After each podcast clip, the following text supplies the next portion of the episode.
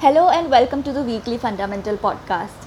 Here, as usual, I will bring you key updates from domestic and global markets along with the top stock picks. I hope our podcasts are helpful to you in your investing journey. Let us know your feedback in the comment section below. So, guys, now without any further ado, let's jump right in. First, let's see how Indian and global markets are doing. Indian benchmark indices closed the week in green, led by gains in banking shares amid mixed global cues. While Sensex gained 710 points to end at 59,015, Nifty gained 215 points at 17,585 during the week. Market cap of BSE listed firms rose by rupees 3.38 lakh crore during the period. On the economy side, India's August CPI inflation moderated to 5.3%.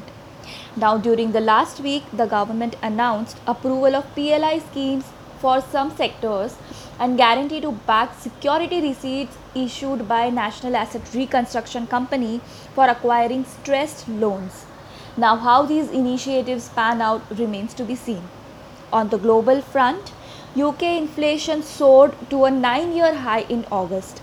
The Federal Reserve will kick off a two day meeting on 21st September, and the global markets will be watching for an update on their bond buying program.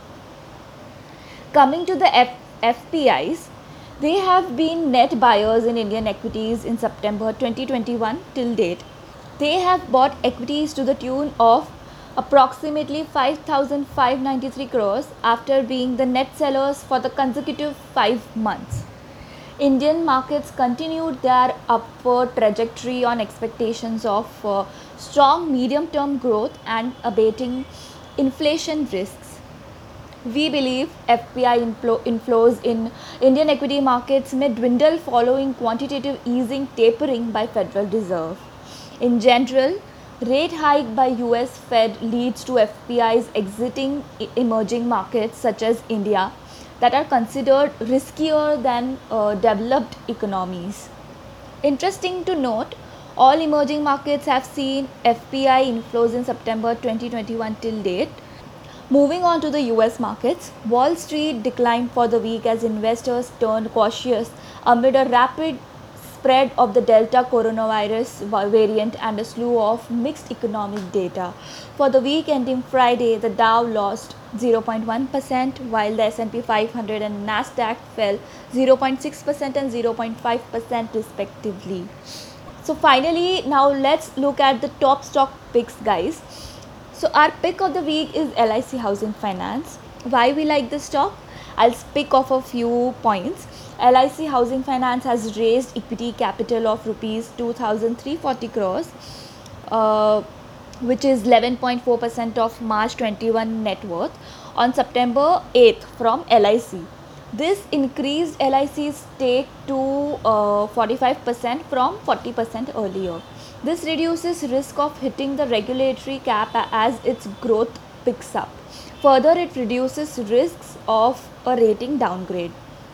We believe the improving real estate sales, reducing inventory levels, and developer consolidation in metros leading to potential price rise, new launches will augur well for lenders both on retail and developer loans. We increase fair value to rupees 600 from 575 rupees earlier. We raise our estimates to, to reflect capital issuance in September 2021 and higher NIM. At our RGM based fair value, the stock will trade at undemanding multiples of 1.1 times book and 8.4 times estimated earnings of September 2023. We revise our rating of uh, the company to buy from add. So, guys, to know more about our view, you can read our full research report on the research section of the Kotak Securities website. Moving on to the next stock, buy Sunteck Realty with a target of rupees 490.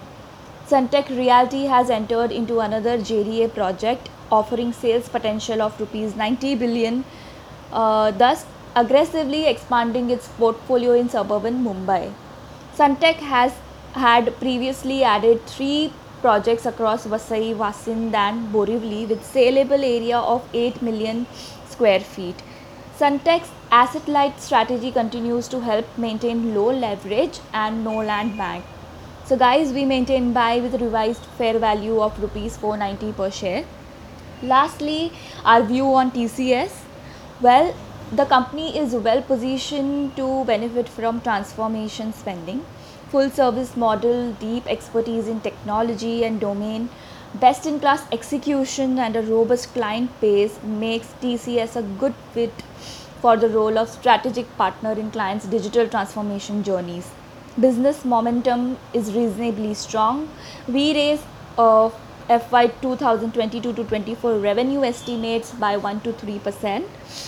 Uh, low attrition can be a competitive advantage in the war talent. Hence, we increase fair, value to rupees uh, 4,200 from 3,500 earlier on rollover and revision in earnings per share and multiple. We maintain add rating. So, guys, that's all for today. See you again next week. Happy investing.